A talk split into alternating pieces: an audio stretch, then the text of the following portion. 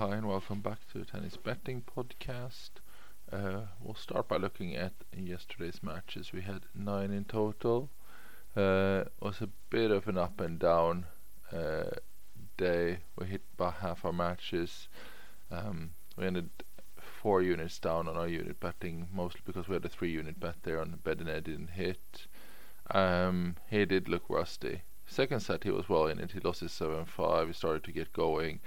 I think he just needed a bit more court time, so it wasn't too bad, but he wasn't exactly super close to winning it, so I can't really complain, even though that match is a massive swing. I think the one that's really annoying would be Pliskova, which she had on 2 units at 1.36. We did mention in yesterday's pod that the one risk there would be Pliskova struggling in the wind with her serve that she does sometimes, and she did get broken loads of times in this match. But having said that, she was up 6-2, 5-2. So at that point, you clearly managed well enough in the win to get to that point. You just have to finish it out, and that's just sloppy to let that go and then lose that in 3. Cost us a 3-unit swing as well, so a bit annoyed with that one. Radikano did move up to just over 2, so she went into 2-unit value, which is good. Kasakina 2-unit 1. Benzisch was really flat. Kenepi did what Kenepi does. Big tournaments, early rounds, she does like to win those. And then Kerber won a nice solid bet, 2-unit bet at 1.88. So not the best of days, but we'll take solace in the fact that we are looking at value betting, which means we're picking the right bets to be profitable over time, and not really over one day or a month or so. But having said that, it's always nice to be in profit over a shorter term as well. It just helps the bankroll, helps the spirits really. So let's try to turn that around today and get some bets in. The way it works with the value betting sometimes is just you just don't like the look of some bets. You just think on the day that's not how I would have done it if I could pick myself. But if the odds shows value, you are doing the right move basically. But the best is when the value actually matches what you would have done yourself. Then you feel a bit more confident about the picks, of course. So let's see what we have for today's action.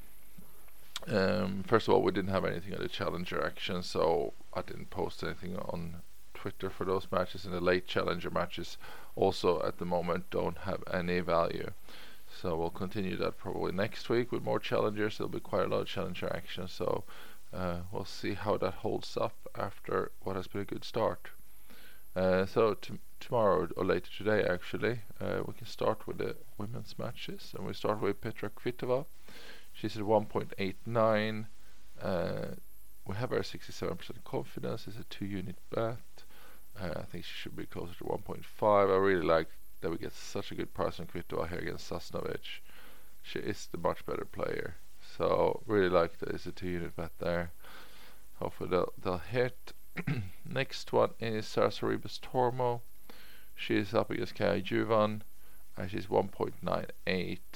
So the markets are putting this up as a toss-up between the two. Shouldn't really be that, as Sorribes Tormo is a clear favorite here, and should be closer to 1.65. You got 60% confidence. She is 1 unit. She is borderlining on 2 units. I think if she goes up to 2.0, you'll get 2 units at that bet as well. Then we got the third one, which is Jessica Pegula against Buskova. She's 1.57.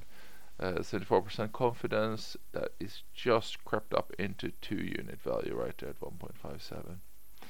Also like that, I feel that she should be winning a match like that fairly comfortably really. I'm not sure how windy it is, but I also don't think Pegula is that affected by that. Not in a way like some of the tall toss players and the taller players that don't move as well. They might feel a bit more of the win factor. Which leads us to our men's match, which is Riley Opelka at 1.48. He has just moved into 2-unit value right there. 78% confidence in him. Obviously he's about as tall as they get really. I like him still though. He plays well on the hard courts over in America.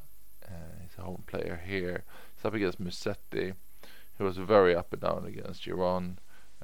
So I think we should be quite confident in him winning this one. The only thing again, I guess, is that really, really strong win. If he can get full advantage of his serve, then obviously he's not as effective as usually. Normally, I think Opelka on hard court is pretty much a lock for at least a tiebreak in every set, unless he's playing sort of a top 10 player. So that's the four matches. Definitely a smaller set of matches today. The value just wasn't there. We can't force value, so we'll go with that. And hopefully there'll be some more tomorrow. Good luck with those bets, and I'll be back tomorrow. Bye.